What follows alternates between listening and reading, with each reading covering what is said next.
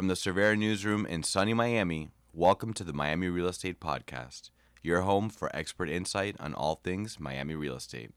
I'm your host, Omar DeWint. Let's get started.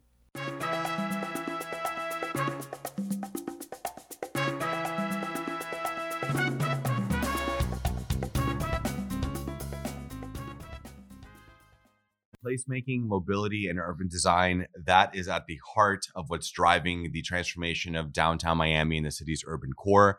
We're talking all about it today with two very special people. That's Ilona Vega and Neil Schaefers joining us, representing the Miami Downtown Development Authority. Ilona, Neil, welcome to the show. Thank you. Thank, Thank you, you very us. much, Omar.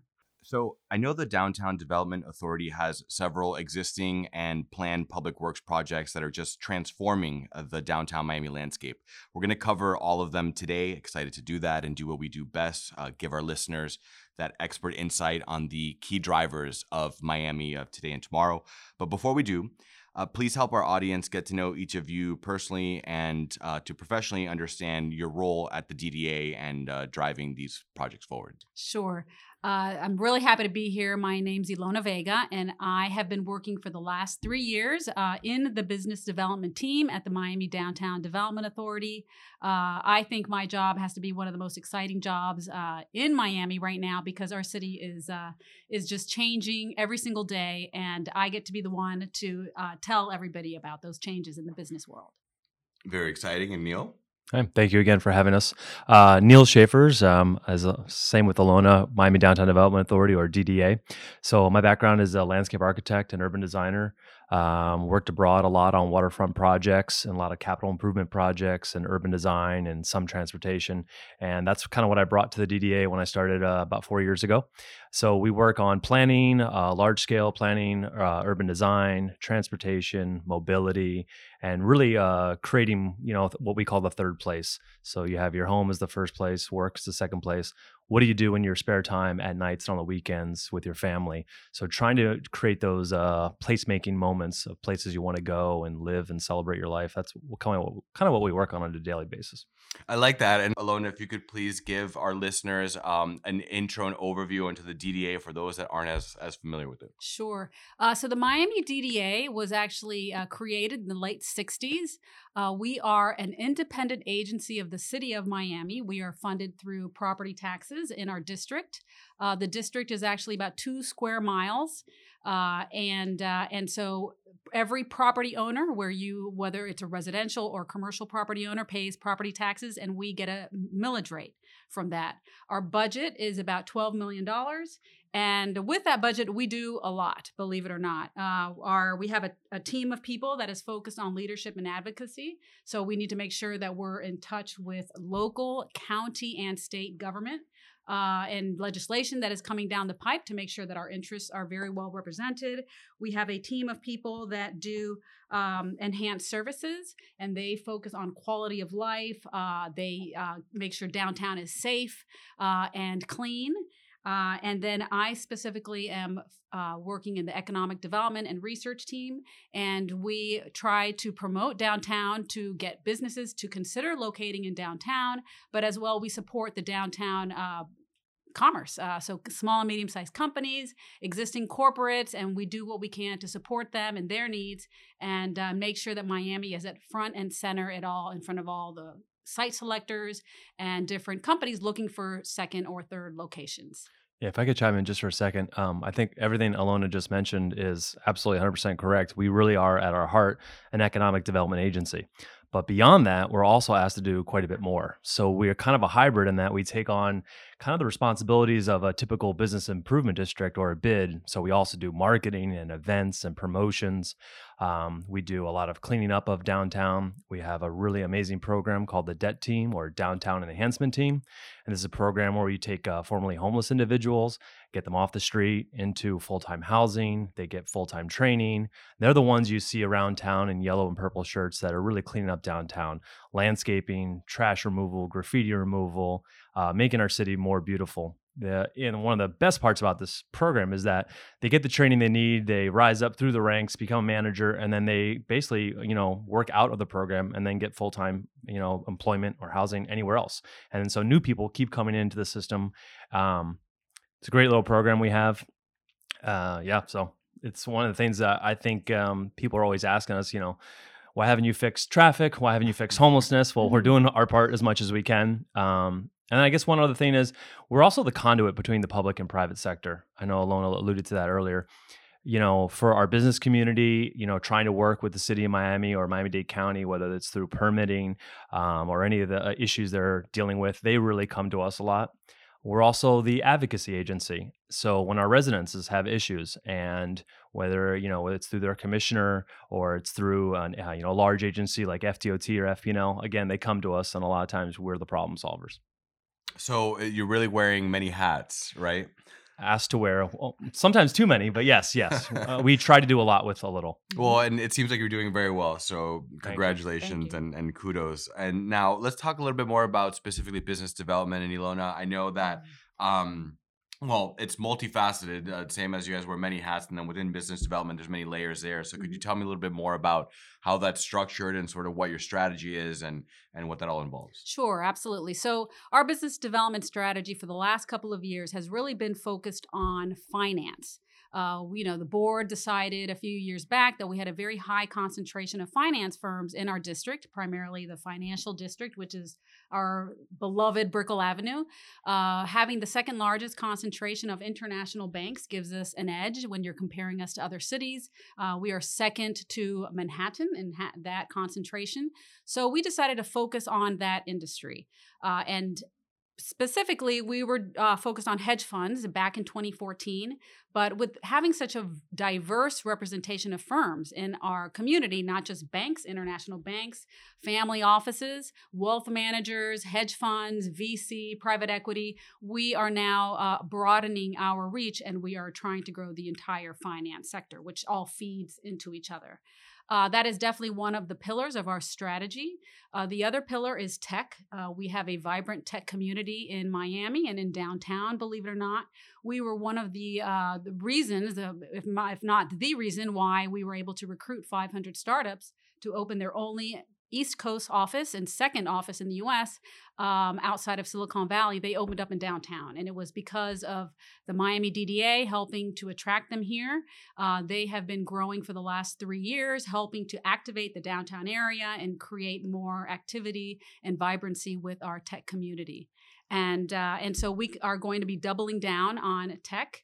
And, uh, and right now are, are considering many different uh, events that are happening. Uh, we're going to start doing tech Thursdays, uh, which is a networking event. We're going to bring together uh, the tech community in downtown uh, and try to activate our downtown bars, which are growing. Um, you know, most people don't come to downtown to go to happy hour, but with the new uh, ups up and coming bars and breweries that are starting to open up. We want to make it a, a two pronged approach and try to activate both the tech community and uh, these downtown bars and make it a scene. I have to jump in for a quick second because just last week somebody asked me what's a good bar to go into downtown. So, can, can, what what are the good ones right now? Sure, Ilona, Ilona knows them all. Lost Boys for one. Lost Boys. Yeah, okay. Yeah, Lost, Bl- Lost Blackbird. Blackbird. Flagler, Blackbird Ordinary. Oh no, uh, the uh, new one, Blackbird. You're right. Yeah. Um, I really like Sugar, which is on the 50th floor of Brickell Oh, City yeah. Center at the East Hotel. I mean, the views up there are spectacular. But yeah, there's more and more coming. Flagler, uh, we're gonna. I know we're gonna get into it later, Mhm. but there are quite a few actually um, breweries and bars um, coming online very soon on Flagler. So Okay. it's about to change in a big way. uh, the old post office is gonna hou- is gonna ho- house a brewery, Biscayne Breweries. So uh, we was supposed to open in October. They were having delays, but we're very excited about that. Right in front of the WeWork security building.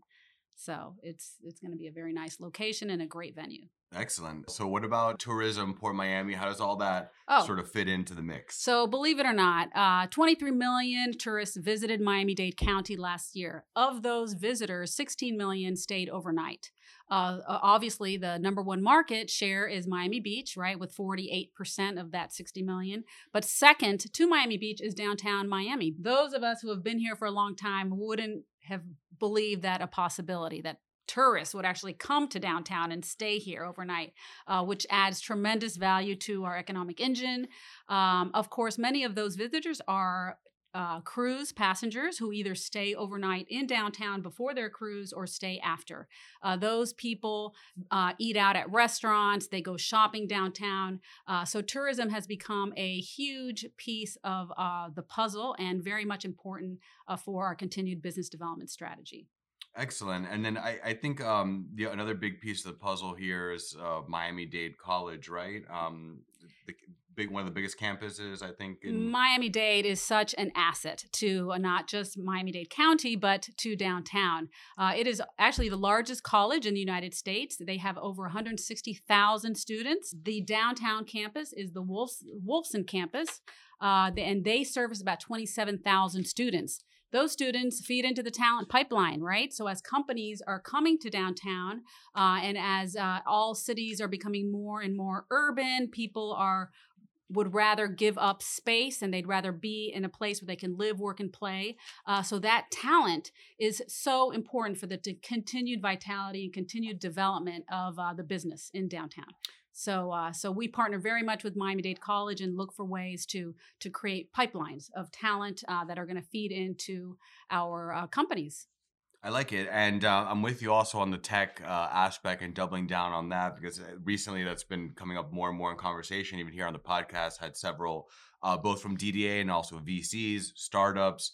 It's very exciting what's happening here. I think the the Miami Dade College and that pipeline, as you mentioned, being able to develop the talent to feed into those startup organizations to recruit local talent, right? It all sort of um, supports uh, each other. And if I could just add, uh, so talent is driving corporate decisions. Uh, I don't know if our audience knows that, but uh, you know the reason why Amazon chose New York, which I guess is now on pause, and uh, and Washington D.C. is because of talent, the availability of talent. So that is why it's so important for economic development agencies to be very much in close communications with the university so that and as well as the, the high schools because we need to make sure that we're planning for the future. We understand what the businesses need for their continued growth so that we are all in alignment and are preparing the next generation to take on new jobs.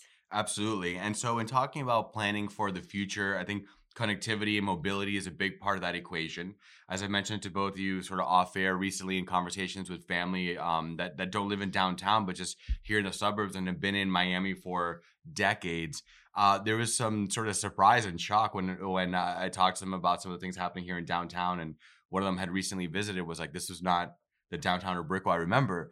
Um, I think a lot of that comes to again connectivity, mobility changes there uh, improvements there, amenities, and so on and so forth. But Neil, if you could talk me through some of these biggest um, advancements or, or changes to the infrastructure as of late that really make up this this picture. Sure, um, and I, I, liked your earlier point when you were talking about, you know, the cities um, that be- people go and travel to, and they really uh, embrace and enjoy them. And a lot of times, it comes down to, you know, whether you're in Boston, New York, DC, Chicago, or you're abroad in London, Paris, uh, Barcelona.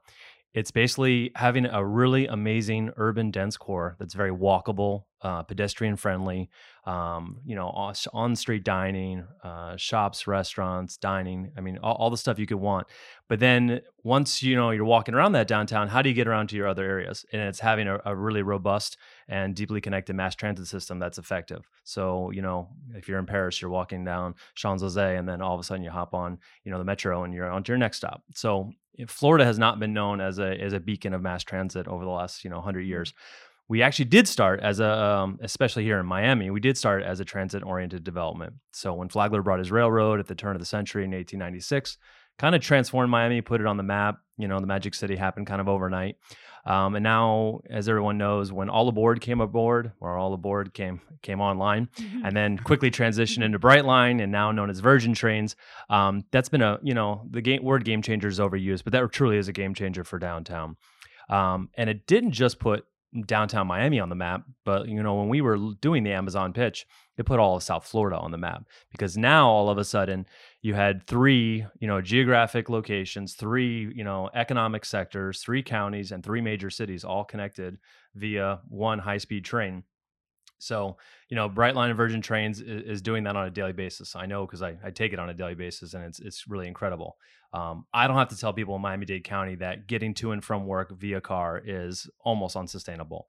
Um, if not very, very painful. Whether you're on 95 or 836, it's just wow.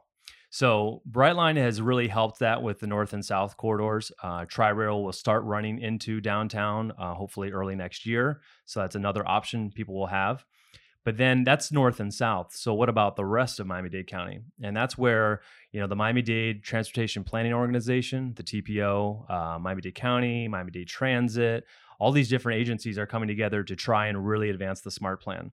And what the SMART plan is is they're trying to expand uh, Metro Rail in six different, you know, strategic locations. So there'd be one line going all the way down from uh, Kendall to all the way down to not Kendall, excuse me, all the way from uh, downtown all the way down to Homestead. Wow. You'd have another one going out west to Kendall, another one going out northwest to Doral, another one going up uh, north to Miami Gardens and like around Hard Rock, um, another one going northeast all the way up to Aventura and eventually Fort Lauderdale. And then the sixth line would be um, basically the beach connector going across to Miami Beach.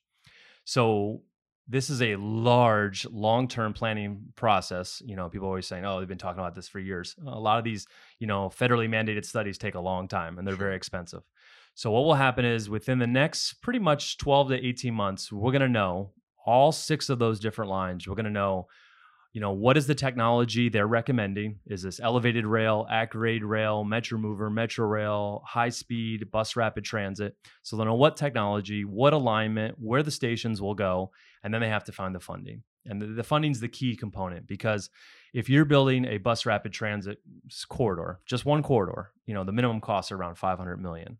If you're doing uh, heavy rail, elevated like Metro Rail, you're talking about two billion. So that's for one quarter. So you got to multiply that by six.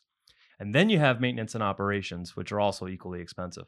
So these are not, you know, quick fixes. They're, they're not cheap. They're not easy. But when you see, you know, c- cities with truly integrated and robust mass transit systems, DC, New York, you know, it's it's kind of an absolute must for if you want to be a 21st century city. Mm-hmm. So Miami's getting there. Um, what Miami Central is doing and changing the fabric of downtown is incredible. Uh, the large scale developments that are popping up around it and, and being connected via our Metro Mover, whether it's mixed use places like Brickell City Center, uh, Miami World Center is starting to come online now. Um, these are major developments, cities within cities that you can get to via mass transit easily walk to. And then um, even on the first and last mile, now all of a sudden we're going to have dedicated bike lanes coming online soon. You've got the scooters, Freebees.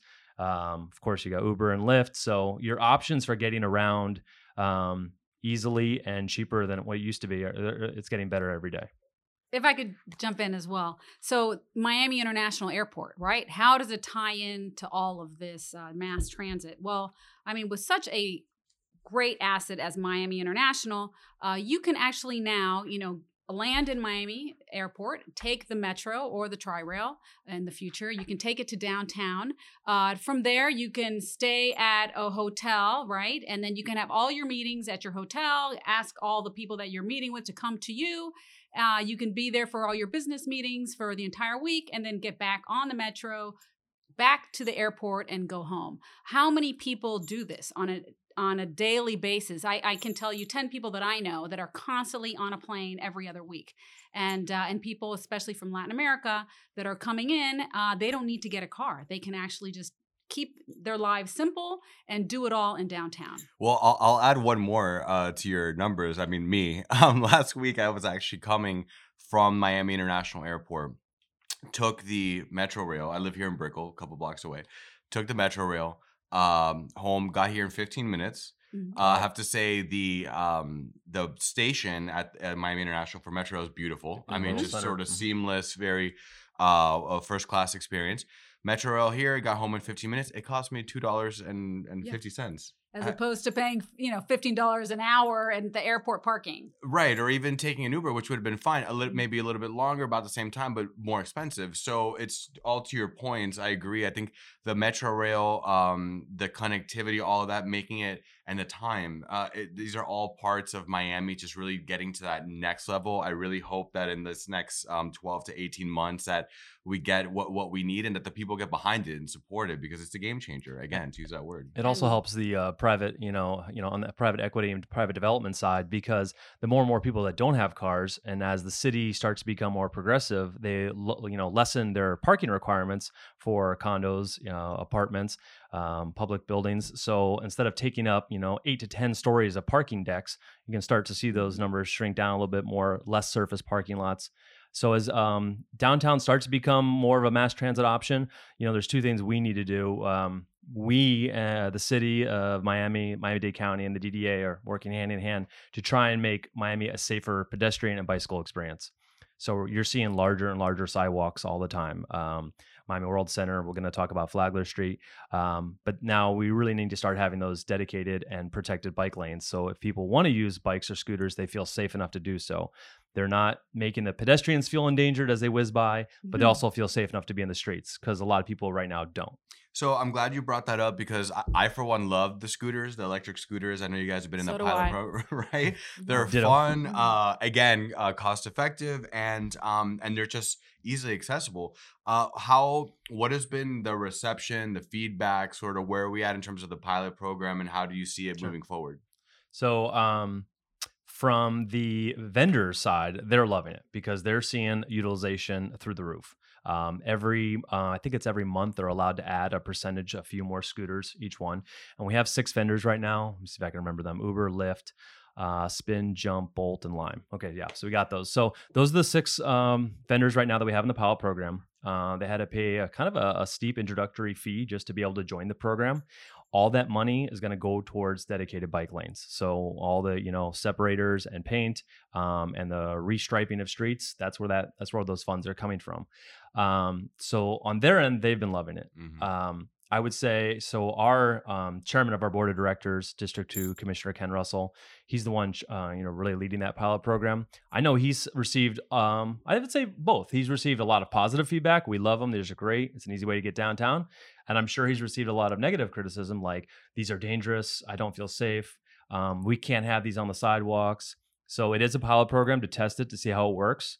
Um, when the pilot wraps up, they'll basically, I guess, have three options. They can continue the program, they can expand the program to other commissioners' districts, um, or they can get rid of it altogether. Um, and then maybe they'll decide, okay, we don't we need, we don't need six vendors. Maybe we just need two. These are the ones that have been the best partners. We can pick it that way. So I, I've heard I've heard a, a you know mix of reviews on them.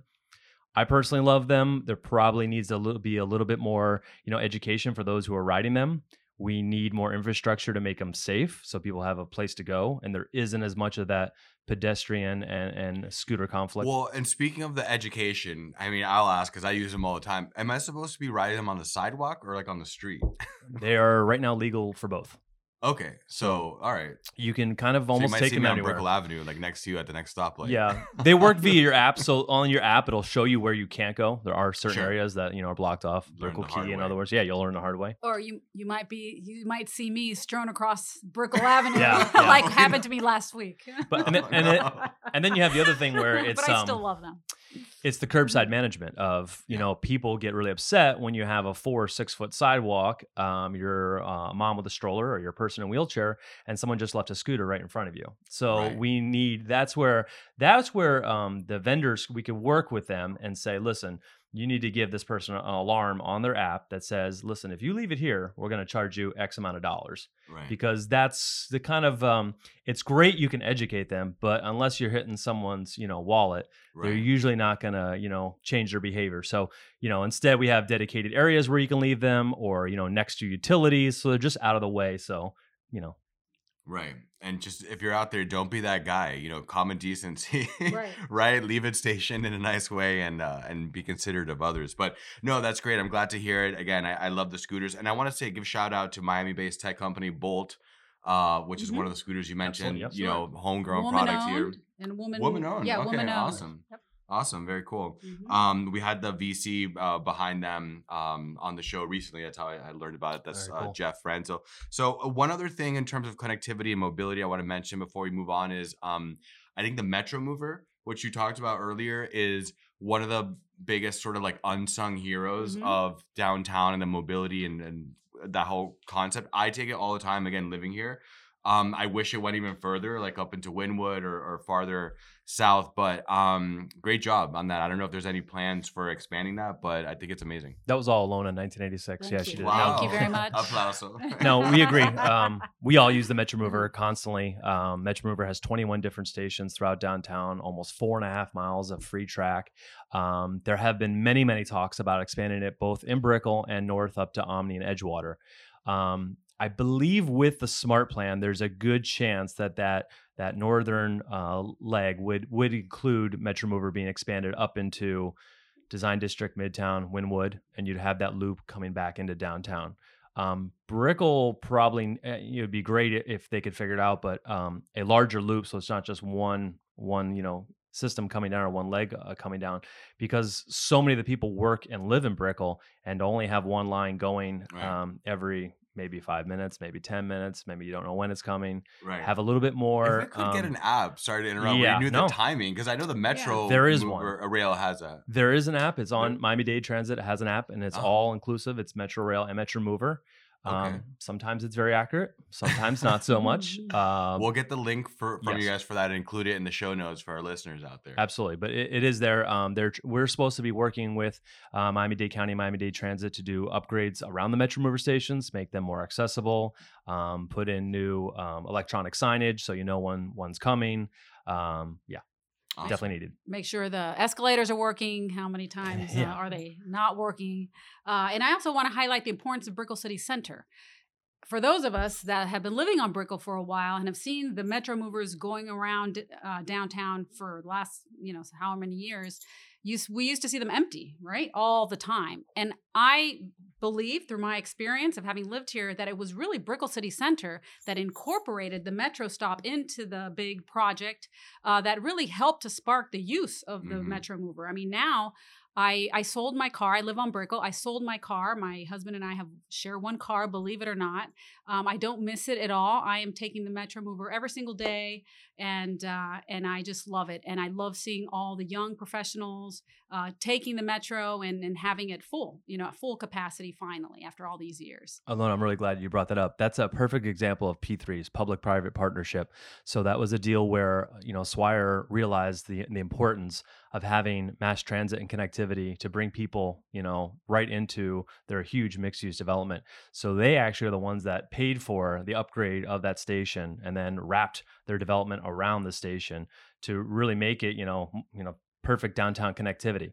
Um, I know Nitin Motwani and his group are doing the exact same thing with uh, with Miami World Center, and they have, I believe, three Metro Mover stations around their around their entire you know large mixed use complex. So Yeah, I have to say, and it's like a love hate thing for me with it with Brickell City Center because I counted the other day. I think it was less than ninety steps from my door to Zara at Brickell City Center right. because of the Metro Mover. And then when you factor my wife into the equation, and then I'm like, okay, it's way too easy for her to get there. too convenient. Well, thank Uh, God it's there, right? Because otherwise she'd be shopping at Saks. Right? Yeah, exactly. Oh, I'm good like, way to put it, eh, yeah. I, I like it. I like where, where your head's at. that's, but, that's a um, great female perspective. I'm Thank you, saving you, thank money. Yeah, that's exactly. Thank you, Metro Mover.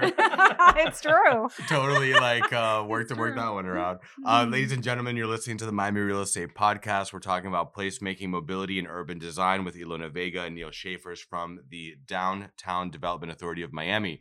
Amazing institution. So let's keep it going. Let's talk about Miami in the next five to 10 years. Um, I think we all know that and here agree that in the last quarter century, seen tremendous growth. It's no longer that vacation beach town. I mean, with all the things we just touched Mhm. on here, it is a tremendous global city, 365 days a year. And for that reason, actually, uh, earlier this year, the Knight Frank report had us, I think, number five uh, fastest growing in the world for the ultra luxury uh, wanting to live and and work play in Miami. Um, but it's we're not stopping there. Rome wasn't built in a day. Talk to me a little bit about what we see in the future. Um, I know we have some exciting projects like Skyrise, the signature bridge. Uh, we talked earlier about Flagler Street. Baywalk, Biscayne Green. So break some of these down for me and tell me what you're most excited about. Sure, there's a lot. Uh, I mean, it's been so exciting because of everything that has been coming through the pipe over the last couple years. And then the best part is there's still more to come. So uh, just when you think Miami is, you know, hitting its stride and, and it's gonna, it, it is the way it's gonna be for the next couple of years, you realize, you know, the exciting part is yet to come. So 1000 Museum, you know, the Zaha Hadid, we've seen it being built over the last couple years. It's really adding quite a, a view to our skyline.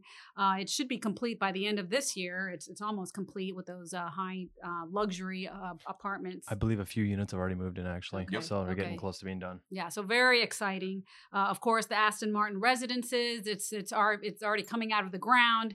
Uh, I've taken not a test drive, but I sat in the Aston Martin in the lobby and revved the engine a couple times.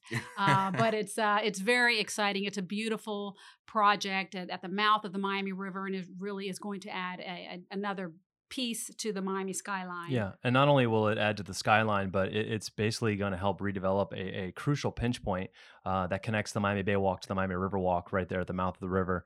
Um, that site has been closed for over 10 years. Um, so kind of it kind of kills the Bay Walk on the north side of the river. Um, but now you'll have basically a seamless transition from the Bay Walk along the coast into the Miami River. And then at some point, when we get some more of the Riverwalk locations built out on the south side of the river, we will eventually have a seamless connection to the underline, which maybe is a good time to segue to that. So I'll, I guess I'll talk about all three. Uh, the Baywalk has been in development for basically 40 years. So there was an amazing land use attorney uh, named Dan Paul who basically was able to get the city to adopt into their city code what was called the Dan Paul Amendment. And basically it said any new development on the waterfront, Miami River, Biscayne Bay, had to set back their architectural building facade 50 feet from the water. And then within that 50 feet, build out and maintain a dedicated public right of way known as the Bay Walk or the River Walk. Um, this is uh, something that's been done in a lot of our other major uh, Northeast industrial cities. Uh, Chicago's taken back their waterfront. Brooklyn and Manhattan have done the same. Um, our neighbor to the northwest, Tampa's done an amazing job with their River Walk. So as our Bay Walk, um, 40 years has incrementally, you know, built up piece by piece. There's only about four pieces left, so we're getting close to having almost five miles of public waterfront access. And once we have that full connected loop, you'll see people using it a lot more. Um, and then that would connect to the Riverwalk. The Riverwalk happens on both sides of the Miami River. It's kind of on a similar trajectory uh, as the sites redevelop. The river's a little different, of course, in its character and nature. You know, the Baywalk's known for the gleaming high end uh, residential towers. Uh, the Riverwalk has much more of a maritime and industrial use. It also has a lot more of uh, marine industry use. Uh, there's a lot of shipyards and uh, marine related activity that go on there, and they're almost keeping up now with uh, Fort Lauderdale as far as what comes in from marine commerce. And then the underline. So the underline, this is basically what is already known as the M-Path. This is a small pedestrian path that goes underneath the Metro Mover, excuse me, Metro Rail, and that goes all the way from the Miami River all the way down to Dadeland South.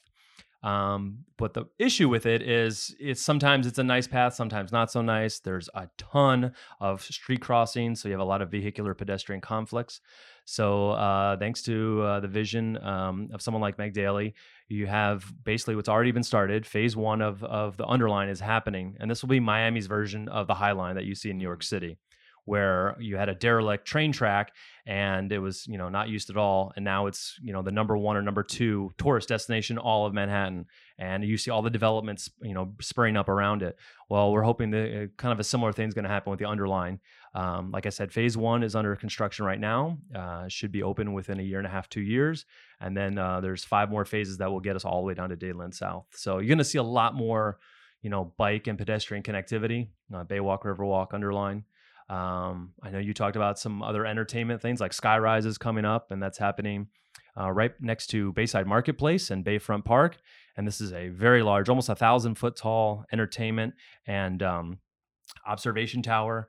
I was just trying to remember all the stuff that they have in there. It looks like Um, a hairpin, right? It does, yeah. A, a render. I've heard quite a few people, uh, yeah, who uh, have said exactly the same thing. But I mean, you're you're talking about three observation decks, uh, a high end restaurant, nightclubs, uh, a ballroom, a conference and exhibition center, and then there's entertainment rides. There's going to be like indoor skydiving, bungee jumping. Um, Ilona's already bought her tickets for that. Um, so could be pretty exciting entertainment complex. Um, Bayside Marketplace is also trying to do a small scale uh, Ferris wheel as well. Uh, it'll, you know, won't be quite a big as big as the London Eye, um, but more of a small scale, a little bit more transparent and see through, not to block the views of the residents that live there. They're trying to have that in, done in time for a huge event we got coming up, Super Bowl 54, Of uh, course. February 2020.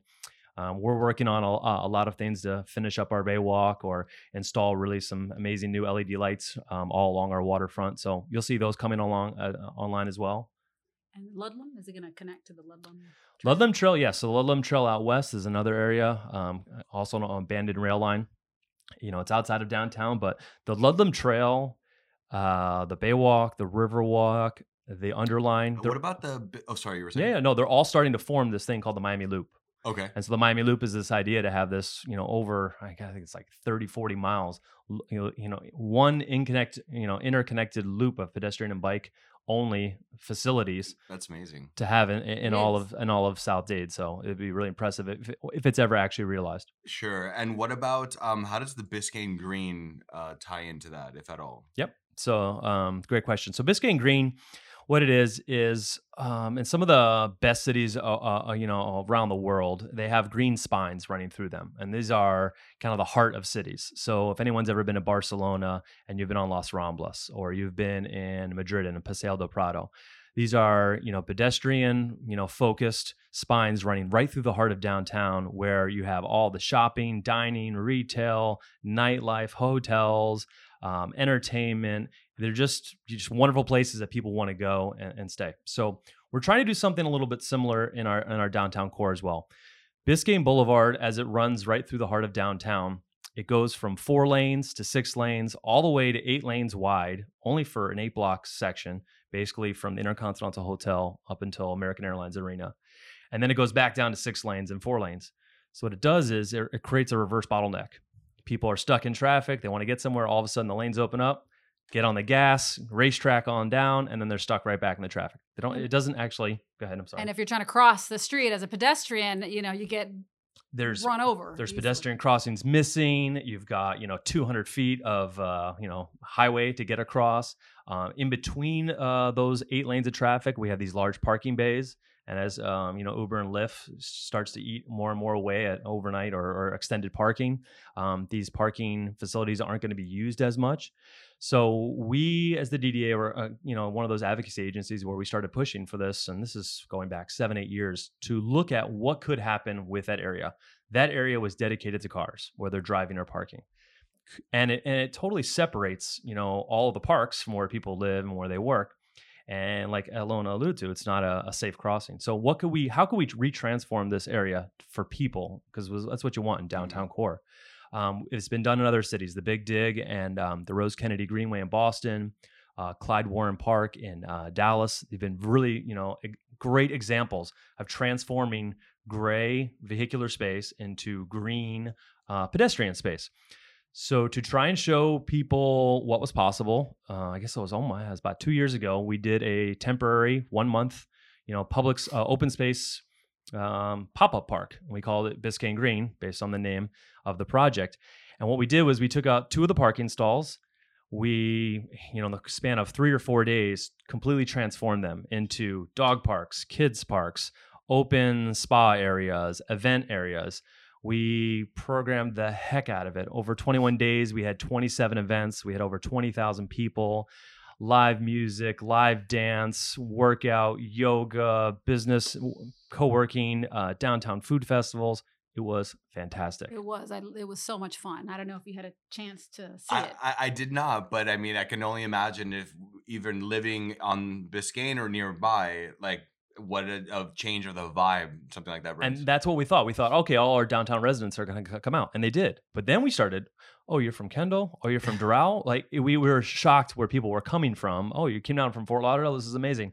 And the number one thing we heard, um, you know, over and over was, "This is permanent, right? This is staying. I can come back to this." And we're, we had to tell them, "No, this is just a showcase to show you what is possible, a visioning thing that you could experience firsthand, and that really builds the grassroots momentum for people to want it enough."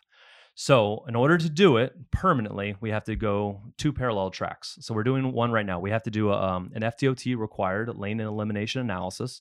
So, we have enough room for the dedicated bike and bus lanes. And then also, uh, Miami Parking Authority or the MPA is also doing a year-long study to see what could be what could be done in those spaces, not just as far as prog- programming and activation, but can you build uh, green spaces, pedestrian spaces, and also put some form of retail that can help offset the costs that were usually driven from the parking revenue?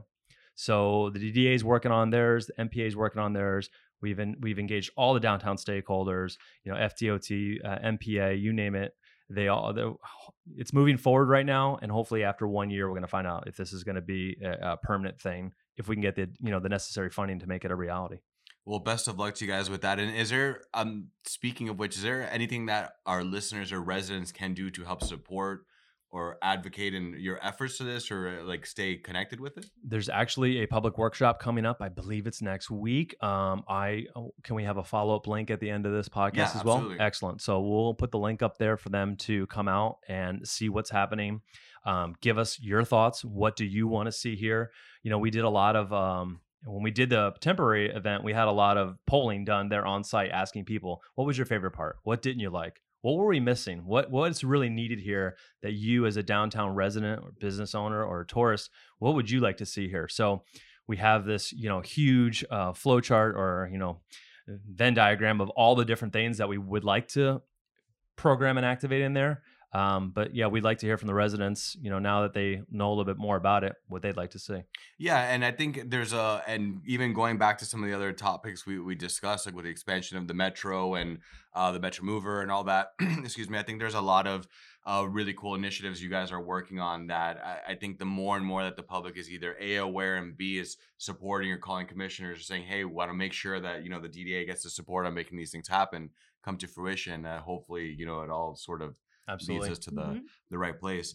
Um, so so definitely we'll include a link for ways for our listeners to get in touch. Um, to to go back to the development in the next five to ten years, I know we talked about a thousand museum, Aston Martin residences, um, Miami World Mm-hmm. Center, which you touched on briefly, is a big piece of that puzzle. Tell me a little bit about what what's gonna huge. Uh, it's another huge transformative project for downtown. It's over. Uh, it's one. It's the second largest urban master plan in the U.S. behind Hudson Yards in New York. Uh, it is about a 1.5 billion dollar project, and it's mixed use. It's going to have residential, uh, condominiums, apartments. It's going to have commercial office space. Uh, it's also going to have a convention center that is going to be right across the street from the train station. Imagine uh, the possibilities there, and a hotel attached. Uh, and then, most importantly, it's going to have a helipad on uh, on uh, cool. the tower. And I actually met somebody the other day who said that they bought a unit in Miami World Center because of the helipad. That's amazing. And actually, I this this is the the the project that's making all the headlines. I think even nationally and globally about the flying cars, the flying carport right, correct. on the rooftop. I think the helipad is is connected to that, or Correct. one of the yeah, same. that's the landing piece. And one other thing to mention about Miami World Center, a lot like Brickell City Center, you're going to have all of that, you know, high end, um, you know, retail. You're going to have amazing dining opportunities. Um, I know there's quite a few uh, famous chefs coming coming to downtown very soon. And I mentioned, you know, earlier about third place. Uh, Miami World Center is going to have four and a, half- I think four and a half acres of open space where you can walk around, stroll around, bring your family, bring your dogs. Um, it's a little bit like a, a Lincoln Road, but a vertical Lincoln Road right here in the heart of downtown. That's oh, go ahead. Two blocks away from American Airlines Arena. So finally, Yeah. you can go to a Heat game and go to dinner, you know, before or after walking two blocks away. Yeah, you can take your Brightline down and then Mhm. walk through Miami World Center to get to uh, the J Lo concert or the Heat game, and then you know trek back. Pretty nice. There you go. And um, speaking of third place, what we we've been talking about and alluding to Flagler Street and the Complete Streets project. So tell me about uh, that some more and Sure. what that entails. So the Flagler Street, um, I, I don't know if I call it project initiative, but it's been going on for about eight years now. Um, this is where a lot of our downtown business owners, stakeholders realized that the oldest, most historic uh, downtown retail and dining street in all of South Florida, but especially Miami, had really lagged behind. You alluded to earlier about that urban flight that happened after World War II, where people started going out into the suburbs and getting their houses. And when that happened, they stopped coming to downtown like they used to to go to the jewelry stores, to go to the restaurants, and um, Flagler kind of, you know, kind of fell into I don't want to say blight, but pretty much into that area where you don't have a lot of the you know on use um, amenities, the dining and the shopping. So a lot of our prominent business owners and some of our board members said we need to do something about this. We need the city and the county to really get behind this. Uh, they did. The DDA kind of spearheaded the effort. They formed the Flagler Street Task Force, who kind of guided the project. They were able to go out and get $13 million. Uh, the property owners along the Flagler corridor self-assessed themselves just to get seed money to get the project started. Um, project got underway, I believe it was in 2015 or 16. Um, didn't go that well with the contractor at the time. Construction kind of stalled out. The city got, you know, kind of fired the contractor and said, "All right, we need to do this, you know, much quicker and much more appropriately." Um, brought in a new contractor, and then there was a little bit of a pause period where one of our um, biggest real estate owners in downtown Miami, Moishe Mana, kind of came on board and said, you know, this is an opportunity to not only get it right, but to do it even better. So, you know, he hired a firm to go ahead and, and give us some renderings of what it could could even better, to, to even really enhance the street even more, to make it even more of a destination. Um, and then through the DDA and the Flagler Street Task Force, kind of um, you know talked to both county and the city mayors and said, hey, I, you know, this is going to cost a little bit more money than the original project. Um, they got it, so now the the project's budget has doubled. Um, and then they're going to start construction right after the Super Bowl. It was going to start beforehand, but they didn't want to have streets open when we have a, you know a million people in downtown for the Super Bowl. So it'll it'll kick back off right after the Super Bowl, and then it should take about two years to complete the entire stretch all the way from the courthouse to Biscayne Boulevard.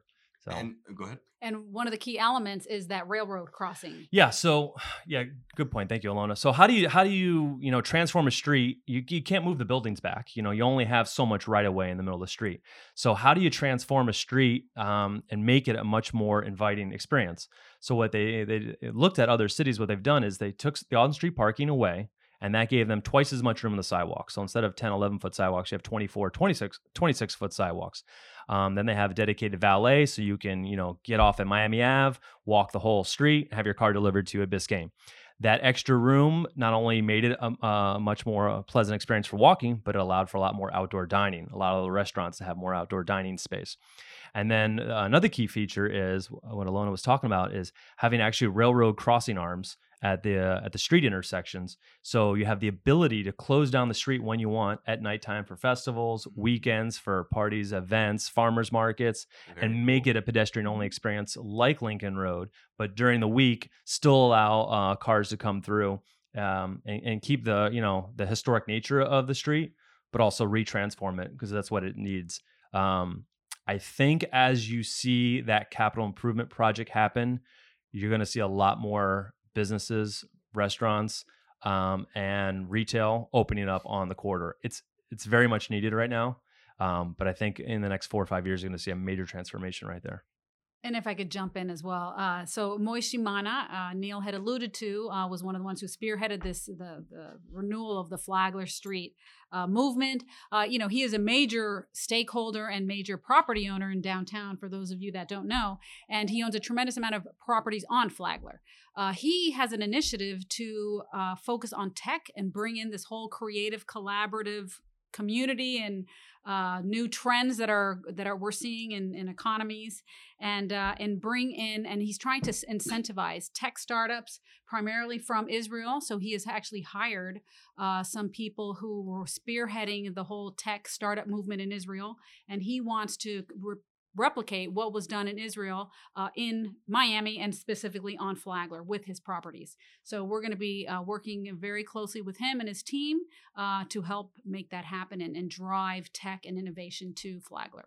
That's uh, very interesting. I didn't know about that last component. Uh, I really wasn't super dialed into the the whole Flagler Street, but what that transformative you know process was going to result in. I'm even now more excited mm-hmm. after just um, learning about that. I'm sure listeners are as well. And when you really start to put all the pieces of the puzzle together as to what we've been talking about today, already how far downtown that urban core has come, what's in the pipeline. I mean, the really the it seems like the upward potential for the city is is limitless. Mhm. Um, and for those that live here, uh, you should be excited. Those considering coming, um, all the more reason why.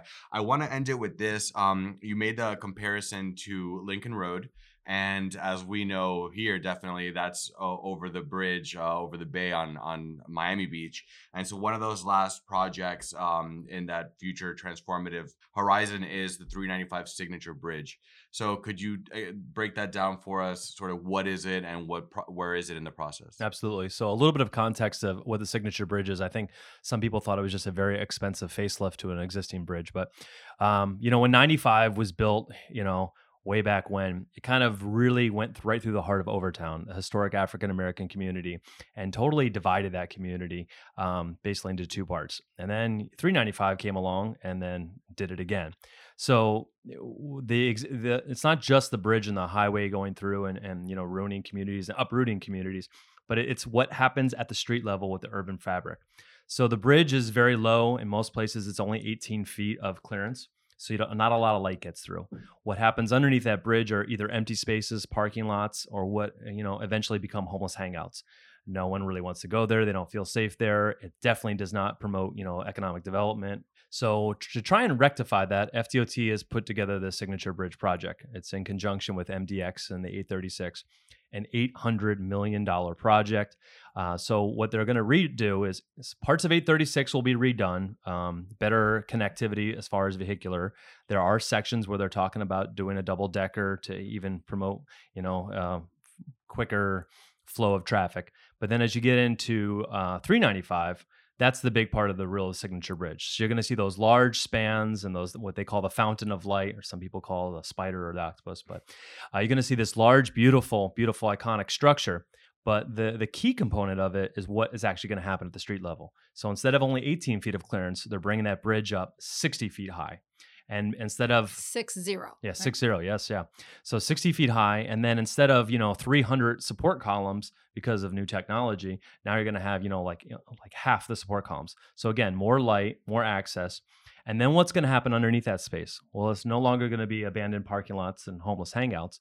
Uh, the city, actually, the city of Miami and the um, Office of Capital Improvements have taken over that component, and it's 33 acres of open space, basically a linear park going right underneath the bridge um, to reconnect the Overtown community into downtown, Edgewater, Omni, Arts and Entertainment, and then a 33 acre open space park. Um, I- I've seen some of the renderings of what it might look like. If it gets realized with what the design team is coming up with, it's it's it's another game changer for downtown. It really is a place that people are going to go with their families, with their dogs, with their bikes, outdoor concerts. Um, it's going to be like a Biscayne Green going east west instead of north south. So um, it's already under construction. It's supposed to be delivered within five years. So we're looking about 2023, 2024. I can't wait. I can't wait either. A- and I can't wait for all these amazing things that you guys just um, you know shed light on for us here today. Is there one of which, by the way, last question that you're most excited about? Personal favorites? Uh, yeah, I'm excited about the Baywalk, the Riverwalk, Underline. I'm a walker, so I cannot wait to be able to take advantage of all these uh, new trails and, and walkability areas uh, uh, coming soon. She stole my answer. Uh, the, Bay, the Baywalk is something I work on every single day. Um, the last eight, nine years, I've been going to studying, researching waterfronts around the world, uh, what makes them work, what doesn't make them work, how cities have redeveloped them, how to activate them and program them.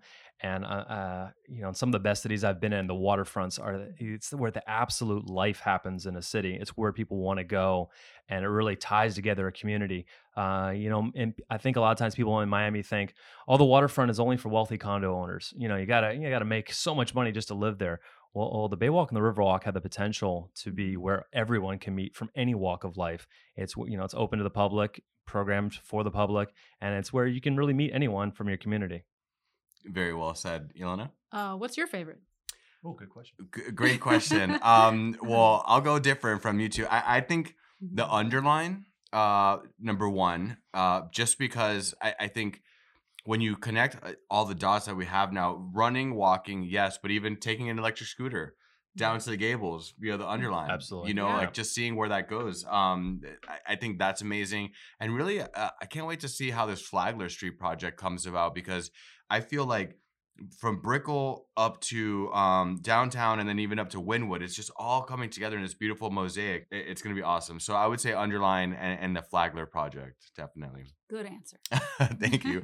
Well, listen, Neil, Ilona, thank you so much for being here. Thank you for everything you guys do. It's been a lot of fun, and I hope that um, you know, wish you all all the best in the future.